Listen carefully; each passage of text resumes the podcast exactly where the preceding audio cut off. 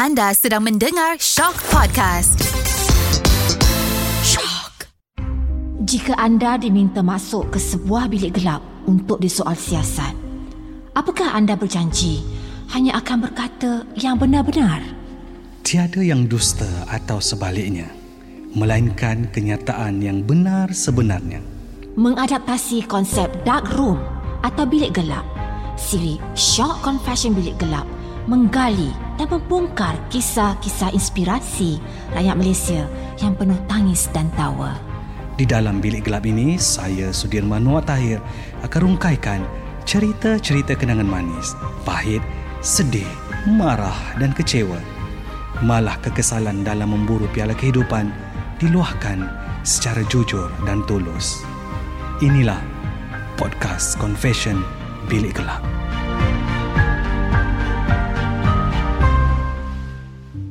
Assalamualaikum warahmatullahi taala wabarakatuh. Anda kembali bersama saya Sudirman Muhammad Tahir dalam Shock Podcast Confession Bilik Gelap.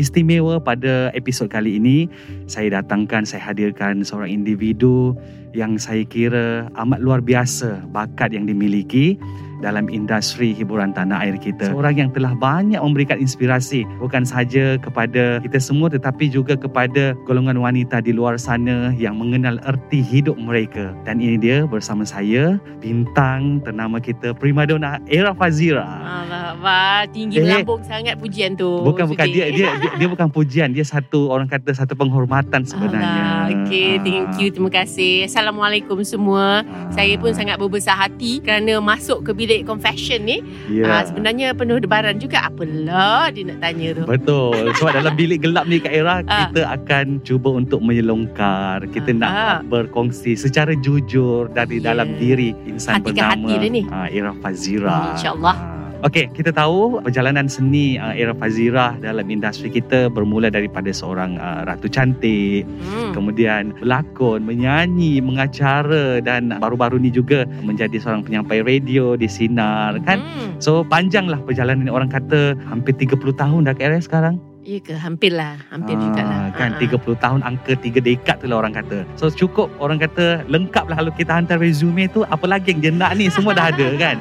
So Khaira menyelusuri perjalanan uh, seni ini mungkin kalau boleh dikongsikan perkara yang sentiasa bermain-main di fikiran ataupun perkara yang uh, Khaira fikir macam betul ke aku dah sampai tahap ni?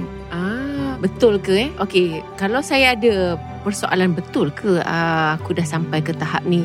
Saya rasa saya dah bangga diri dengan diri saya dengan apa yang saya ada. Tapi saya tak membawa diri saya macam tu. Saya just melayari kehidupan ini, menyusuri kehidupan ini. Allah bagi saya option, pilihan. Saya pilih apa yang saya suka dan kadang-kadang buat salah pilihan atau betul pilihan tu. Kalau betul, Alhamdulillah berjaya. Kalau tak betul, dia jatuh kan. Jadi itu saya bersyukurlah dengan uh, dengan apa yang ada. Tetapi kalau nak kata, oh saya rasa saya dah berjaya sampai ke tahap ini. Tidak. Kita selalu ingatkan diri kita. Ini baru permulaan, baru permulaan. Ada lagi di masa hadapan yang kita tak tahu apa Hmm. yang ada. Mungkin pengalaman hari ini, pengalaman semalam tu adalah untuk persediaan saya di Masa akan datang. masa akan datang. Ah. Kak Ira, jarang sebenarnya ataupun tidak ramai orang yang bercita-cita untuk orang kata ialah masuk pertandingan tu cantik kan kemudian Hmm. menyanyi berlakon mungkin semua itu dalam diri Kak Ira dia mungkin ada antaranya secara kebetulan kan dan Betul. tidak pernah sekali dirancang. Uh-uh. So kita nak tahu jugalah kalau dari zaman sekolah tu sebenarnya apa yang Kak Ira cita-citakan ya? Oh, saya sebenarnya daripada zaman sekolah saya minat menyanyi. Oh, Dan dah ada tawaran waktu zaman-zaman sekolah dulu kan ada penyanyi uh, Ruhil, Okey. kita ada Azan Mazwan Safwan. Betul. So zaman era tu membesar uh, ada penyanyi cilik, penyanyi kanak-kanak. Jadi saya sendiri pun alhamdulillah tak adalah bakat tu taklah besar mana tapi ada peluang, ada recording label cari saya. Okey. audition saya dan nak tawarkan saya menyanyi. Jadi kat situ saya nampak saya rasa saya minat dan memang cenderung tu ke arah nyanyian. Okey. Memang menyanyi ni hari-hari saya praktis kat rumah. Kononnya lah. Jadi saya target saya macam insyaAllah jadi penyanyi ni rasanya eh. Dan tu rasa tak macam oh suara sedap dah ni. Eh kita waktu kita nyanyi tu nyanyi dalam bilik air siapa rasa uh, suara dia tak sedap? Okey betul. Yang rasa sedap lah kan. Jadi bila ada peluang tu rasa macam lebih yakin diri. Ah. Tetapi saya dihalang oleh ibu saya sebab kita sekolah kan. Jadi frust lah kononnya waktu tu. Tapi macam mana pun Allah kata kalau itulah dia, itulah dia Betul. kan. Selepas sekolah, tapi macam modeling ni, yang itu saya tak sangka. Okey. Itu memang orang kata aturan Allah lah eh untuk jadi Miss Malaysia ni memang tidak sama sekali lah Hmm. sebab saya ni bukannya orang kata gegel sangat. Okey. Kita ala-ala tomboy juga kan Ha. Jalan pun macam raga je kan Tiba-tiba eh masuk cabang yang 180 degrees lah yang berbeza kan Mm-mm. So itulah orang kata dah aturannya macam tu dan saya melaluinya saya struggle juga sebab struggle dengan identiti diri saya yang saya ni uh, kepala orang kata rugged lah apa ke kan ya. Tetapi bila tiba-tiba kita masuk dalam dunia yang Miss Malaysia, Miss World Ha. ni, dia macam you kena bawa something else. Ha. Image you, you kena bawa sa- yang Dia kena cek cantik. eh, cantik, cantik. Kena kita ni lah. kena gegel Feminine. Ha. Feminine Kita ni pula tak ada cek cantik Kita kalau kat luar Pakai slipper je Hmm. hmm. Jenis macam tu So saya struggle Tapi Saya mujur Alhamdulillah Saya ada mak Okay. Mak yang akan popet popet popet Tentang keterampilan Sebab dia sangat disiplin orangnya Hmm, hmm, Jadi saya um, uh, apa Ambil pesan mak tu Dan Alhamdulillah Saya melayarinya uh, Accordingly lah Orang kata Ah. tidak berlebihan sangat dan alhamdulillah juga rezeki walaupun saya kata target saya saya nak menyanyi rupa-rupanya lakonan Hmm, yang dulu. mendapat tempat Ha. yang orang kata uh, yang hook penonton apa atau peminat saya Yeah. kan tapi apa pun saya bersyukur Hmm. uh-uh. Kak Era bila Yelah keputusan nak masuk pertandingan Ratu Cantik tu Mhm. Apa first respon daripada mak? Ha.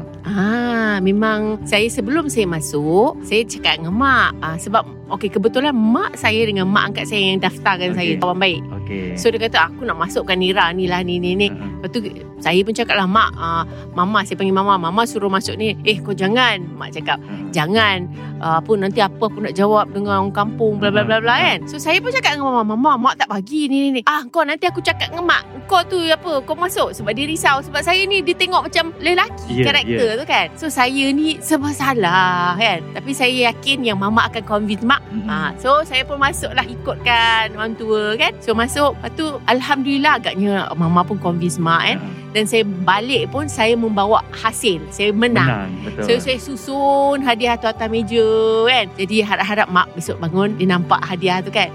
Ah dia turun je. Alamak berdebar-debar dalam jalan, dalam hati kan. Alamak kena marah. Tapi Alhamdulillah mak cakap, ah ni kau degil kau nak masuk juga. Kalau alang-alang dah masuk, biar apa orang kata alang-alang menyuruh perkataan biar, Dia sampai, sampai ke pangkalan kan. pangkalan ha. Kena terus Teruskan dan kau jangan bawa malu ah jadi diturunkanlah segala pesanan-pesanan dia. Jadi kat Hmm. situ membuatkan saya macam bersemangat ah, dan saya nak jaga amanah kepercayaan mak tu. Apa Ah. Kak Era pesanan tu Yang saya kira yang masih kekal sampai sekarang kan ha. ha. Satu mak pesan selalu berpijak di bumi eh uh, walaupun ke mana kita pergi. Kedua tentang tanggungjawab sebab saya nak tahu yang saya anak anak seorang, anak Okey. sulung eh. Jadi mak pun adik-beradik yang sulung. Okay Jadi mak pun ada tanggungjawab bawah dia. Jadi saya ni adalah legasi mak. Mm-mm. Jadi kalau mak berhenti tanggungjawab dia kalau dia tak kerja ke, saya yang menyandang dia. Betul So mak uh, sangat-sangat bergantung hidup pada saya. Jadi saya saya tengok tu eh ini amanah uh, satu kepercayaan mak Mm, untuk mak percaya kita susah. Jadi kita kena buktikan dan kena jaga kepercayaan tu. Dan satu lagi tentang tanggungjawab. Kalau saya gagal jaga mak saya, jaga family saya, siapa lagi mak saya nak berpaut? Betul Jadi benda-benda tu yang membuatkan saya macam eh saya tekad pada diri biar saya tak makan ni lah kita memula bukannya income tu lebat Betul. sangat kan. Ha. Jadi saya bertekad biar saya tak makan biar saya makan Maggi biar apa susah saya nak akan Family jaga saya mak tak saya. Makan Saya tak nak mak saya susah hati. Ha.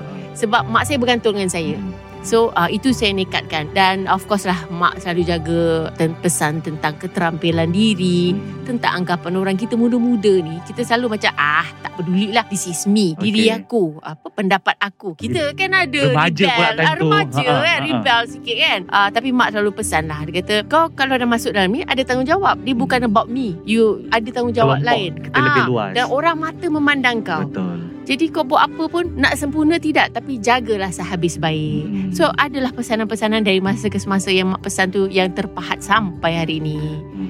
Bila dah masuk kan dalam industri itu sendiri Kalau mungkin Kak Ira boleh kongsikan kepada kita pendengar di Confession Bilik Gelap Hasil daripada gaji pertama tu Kak Ira buat apa? Ya. Allah gaji pertama tu saya ingat, Ingat lagi. tak berapa ribu? Ha. Ha, saya ingat lagi saya dapat saya rasa RM5,000.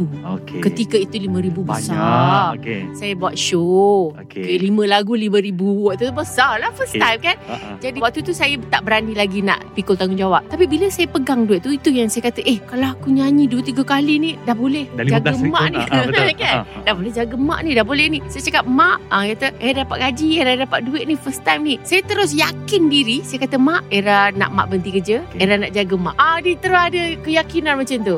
Dan Hmm. mak pun macam menitik lah air mata waktu tu proses nak convince mak tu kan. Hmm. Mak pun macam kau jangan main Ra ni ni, ni kan.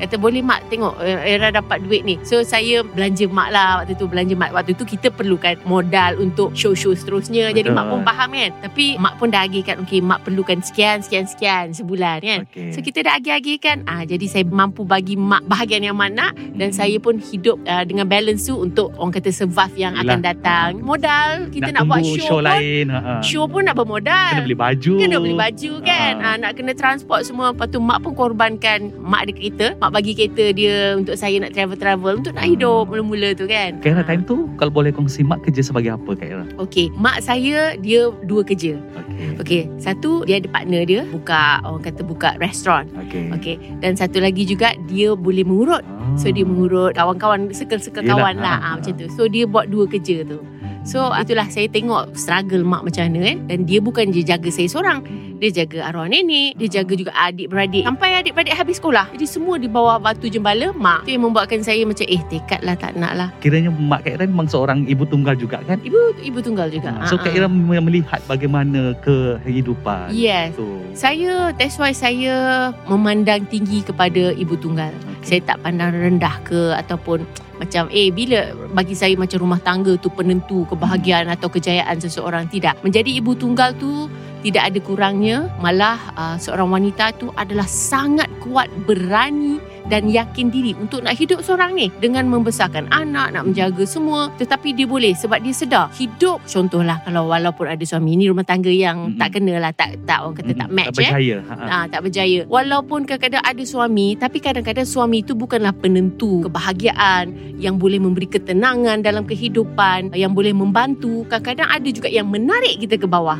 Jadi saya kira seorang ibu tunggal dia sangat uh, tahu apa yang dia perlukan dan dia adil pada diri dia. Ada orang orang kata respect juga kepada orang yang individu yang berkorban Hmm. konsep berkorban tak apalah demi anak tak apalah demi keluarga Hmm. tak apalah demi air muka okey itu tidak salah tetapi karakternya bertukar atau saya rasa saya lebih macam respect lah kepada wanita yang berani dan dia tahu okay this is my limit I think that's it uh, saya hak merasai kebahagiaan walaupun hidup sendiri so that is another level Hmm. uh. Sejauh mana rapat Kak Ira dengan mak? Eh saya sangat rapat Sehingga kan Apa saja saya buat Saya nak minta restu mak Sehingga sekarang Walaupun saya dah bersuami dulu pun Kalau saya nak pergi mana-mana Pergi jauh sikit Naik kapal terbang sikit je Saya mesti call mak Okey. Mak saya nak pergi Tolong doakan Kalau saya dalam kesusahan ke apa ke Saya akan call mak Minta mak uh, doakan Sekarang ni saya sangat-sangat yakin uh, Doa mak itu Adalah yang paling mustajab sekali Hmm. Yang Allah angkat uh. Kak Ira mungkin ialah kesuksesan Kak Ira juga of course daripada doa seorang ibu kan Uh-uh. uh, apa yang Kak Ira lalui sekarang juga dan segala-galanya berbekalkan orang kata pun daripada seorang ibu juga. Kalau mungkin Kak Ira boleh kongsi dalam confession bilik gelap ini. Uh, kali pertama mungkin ialah membawa ibunya contohlah keluar daripada rumah dan mungkin dihadiahkan sebuah rumah baru. Okey mak di sini kita tinggal macam tadi Kak Ira katakan. Uh-uh. Kak Ira minta uh, mak okey dah boleh berhenti kerja, Ya. kita boleh mulakan sini. Kalau Kak Ira boleh kongsi cerita. Ha. Ah, saya saya rasa uh, ialah perkara yang paling membahagiakan saya ialah bila kita dapat memberi apa keinginan mak. Kita dapat fulfillkan Okey. keinginan dia. Mak nak tukar kereta lah contohnya. Okey. Sebab awal-awal tu kan saya cakap mak bagi kereta, Kereta. dia. Ha, ha. Lepas tu kita dapat pula beli kereta untuk dia. Adalah satu kejayaan bila melihat Kereta dia apa time tu Kak Ira? Alah waktu tu saya beli Wira. Oh. Time tu Wira tu okey Mewah, lah. okey. Alhamdulillah Ha-ha. lah kira. Mewah tu idak lah tapi selesa. Ha, ha. Kemudian dapat completekan beli rumah untuk mak dan alhamdulillah dah selesai pembayar rumah tu Alhamdulillah. Kan. Uh, kemudian saya rasa yang saya paling ingat sekali ialah saya bawa mak saya, arwah nenek saya, pak cik saya, mak cik saya adik-adik mak lah pergi menunaikan umrah beramai-ramai dan uh, di depan Kaabah tu bermaaf-maafan, berpeluk-pelukan semua kan. Saya rasa itu adalah momen yang paling indah sekali. Bila kita tengok orang tua kita bahagia, happy, kita kalau boleh apa dia nak kita nak sebab kita nak tengok dia happy tu. Betul. Uh, dengan harapan bila dia happy tu ya Allah adalah rahmat kita Allah akan bagi dan tak saya sukalah tengok keluarga happy. Hmm. Uh-uh. Kan ni lah orang kata siapa yang tak nak happy Kak Ira kan? Betul. Ha, cumanya mungkin uh, perjalanan setiap orang itu berbeza-beza. Berbeza, Ha, kan? ya. So macam Kak Ira sendiri melihat kepada uh, perjalanan dalam seni kan. Kali pertama Kak Ira menjejakkan kaki dalam dunia seni. Kali pertama ditimpa gosip. Terdetik tak ketika itu alamak ini ke dunia hiburan. Oh, Ha, betul. Saya pun macam tergamam juga dan macam tak pandai nak urus. Tak pandai nak urus bukan urus diri kita di hadapan orang tapi emosi kita pun. Mm, mm, mm. So rasa terganggu Tapi mujurlah Saya satu Okay ibu saya sangat kuat Dia Okay. sangat positif Sebab dia sendiri pun dah Apa orang kata Melalui kehidupan Hmm. Ups and downs kan Dan saya waktu tu Saya berkawan pula uh, Dengan artis Yang pun ada pengalaman Yang sangat besar Dalam Betul. industri ni ha. Jadi saya campur-campurkan Jadi Diorang bagi saya semangat yang kuat Mm, Walaupun kadang-kadang rasa malu Rasa tak nak keluar Rasa down sangat mm, mm, Rasa malu nak jumpa masyarakat eh Hmm. Bila digosip macam Eh kenapa macam ni ha. Kadang-kadang kita baca waktu tu dekat So- internet dah ada dah kan. Yelah, ha. Dia baca eh kenapa orang bercakap macam dia tahu ni. Mm. Sedangkan benda tu salah. Eh lepas tu kita baca lagi sedih. Sedih yang orang mengata kita selalu kita dengar-dengar eh. Ini yang betul-betul depan-depan kita baca yang seolah-olah dia berada di sebelah kita saat dan ketika itu kan. Mm, mm, So saya mula buka mata saya kata eh macam ni rupanya manusia. mm, mm. Eh, kita jangan ingat semua orang suka kita, sayang kita eh. Ada je orang yang kalau dah tak suka tu tak suka. You buat apa pun Hmm. kalau dia tak suka dia tetap tak suka. Kan. So saya dah mula akur dan perlahan-lahan kawal emosi diri kita dan paling-paling sekali apa yang saya belajar ialah kita harus husnuzon dan berbalik kepada dia je lah. Kita tak perlu nak balas pun. Tak perlu. Kerana Allah tu maha adil. Mm, mm. Ah, saya tak perlu nak menegakkan, nak bergaduh, nak menerangkan ke apa ke. Kita cakap sekali, cakap dua kali, tak faham. Mm, mm. Kau nak juga tegakkan diri kau, nak juga bash kita ke apa ke. Mm, Tak apa. Okey, kita ada Allah. Je. Apa lontaran emosi Kak Ira ketika itu bila Yelah dapat benda ataupun cerita yang rasa macam Eh aku tak ni kan? ha, Ah. Apa ha, Reaksi yang paling teruk lah ketika itu Emosinya macam ha, Kemarahan yang melampau-lampau ha, Macam mana Saya kalau dah melampau sangat kemarahan, dia menangis je lah. okay. Dia menangis. And then kalau boleh, tak nak depan orang pun. Masuk dalam bilik. Masuk dalam bilik air. Katakanlah ada orang kan. Tapi dah, ni dah nak berderai dah ni. Dah nak geram sangat dah ni. Pergi bilik air. Pergi bilik air. Cari kekuatan. Okay. Dan yang paling-paling ultimate tu rasanya tak sabar. Bila nak berbicara dengan Allah. okay. Ah, itulah dia. Mm-mm. Ah. Kak Ira apa nama Kita tahu juga kan uh, Untuk mencapai satu-satu Tahap sekarang ni Perlukan banyak pengorbanan kan Kak Ira Dari satu orang kata Yelah satu fasa ke satu fasa sehinggalah yang sekarang ini Kalau mungkin dalam bilik gelap ini Kalau kita boleh kongsikan daripada Kak Ira Titik terendah dalam hidup Kak Ira Bila Titik terendah. yang Kak Ira lalui dalam hidup Hmm, titik terendah. Saya rasa dia ada fasa-fasa. Satu fasa saya rasa dah rendah dah. Rupanya di masa akan datang, di masa depan tu ada rendah lagi. Mm-mm. Dan seterusnya. Dan kalau nak dipilih momen-momen yang paling rendah, saya rasa ada dua momen. Satu ketika saya berpisah dengan anak.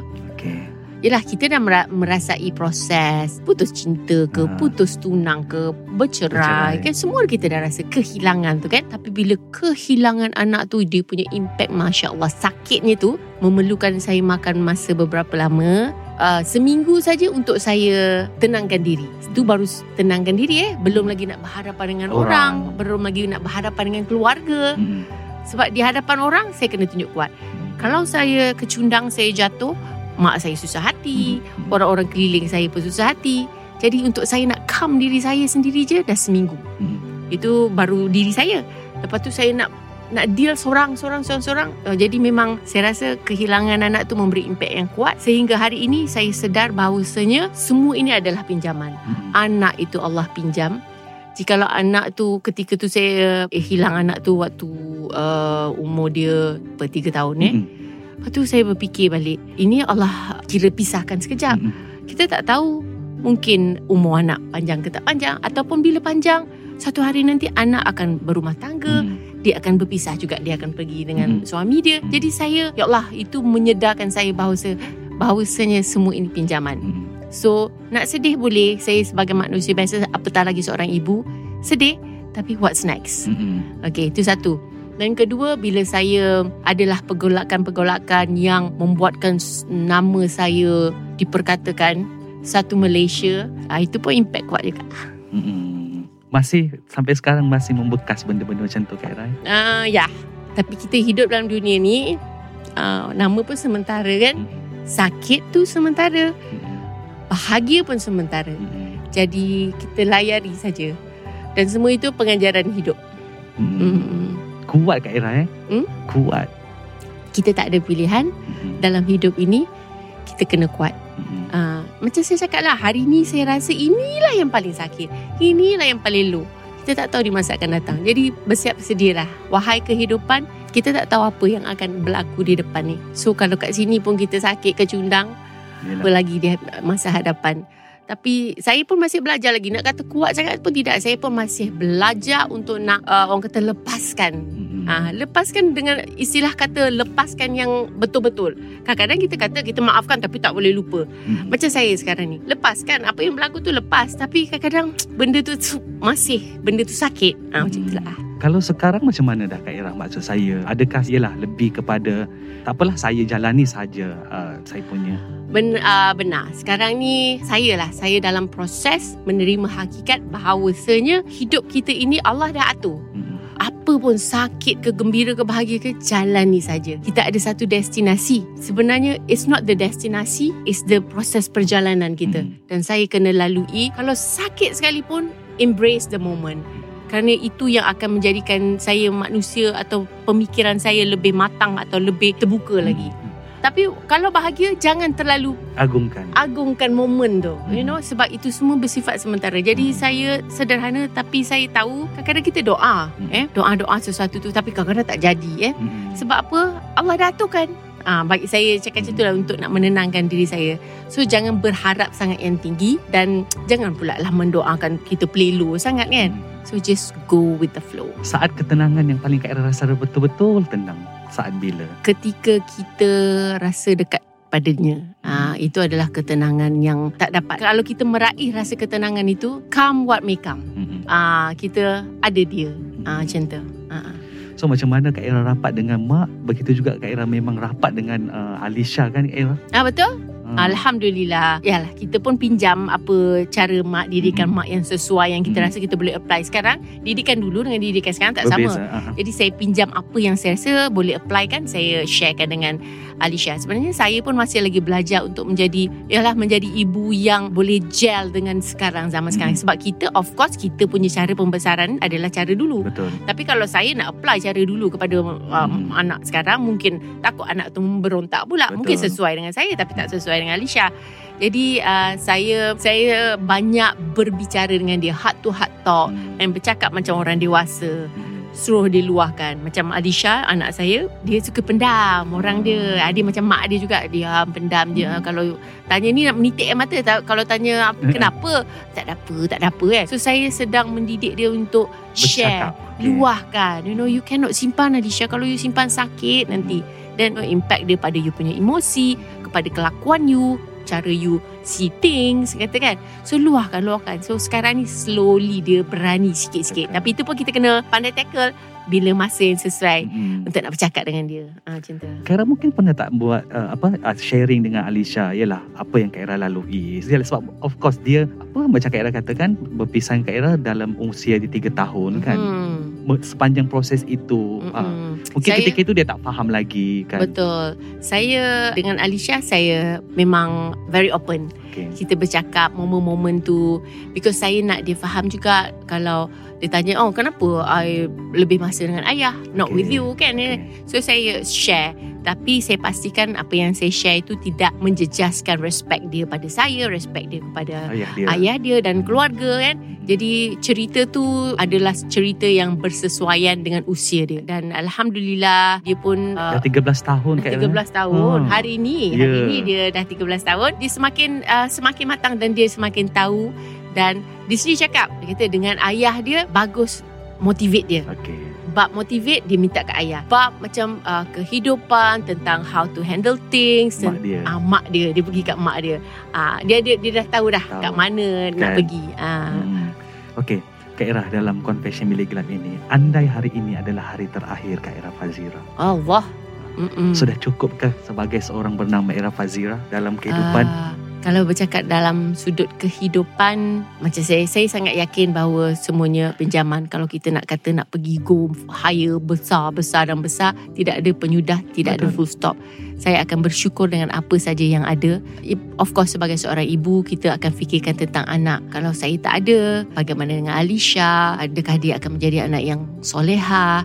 Adakah dia akan berjaya di dunia dan akhirat? Macam mana dia urus emosi dia? Hmm. Itu bagi seorang ibu memang itulah. Sebagai seorang yalah, hamba Allah pula, of course, saya rasa itu yang lebih saya risaukan. Kerana yalah, kehidupan di sana lebih kata kekal kan? Betul persiapan saya sudah ke? Uh, itulah kalau ini adalah hari terakhir saya. Saya as much as possible sekarang ini saya plankan kepada anak saya persediaan dia untuk dewasa. Saya selalu cakap Alisha you cannot do this. Bila you besar nanti you perlukan ini untuk menjadi ni. You kena jadi rational. You kena see things like this. Saya selalu mendidik dia untuk dewasa dia kelak. Sebab kita tak tahu umur kita panjang sampai bila kan? Kalau bercakap tentang masa depan dia macam mana dia nak hidup nak survive saya percaya pada Allah kita sediakan apa yang boleh tetapi selebihnya itu adalah orang kata rezeki dia bahagian dia yang saya risaukan adalah bahagian saya untuk nak bertemu dia hmm.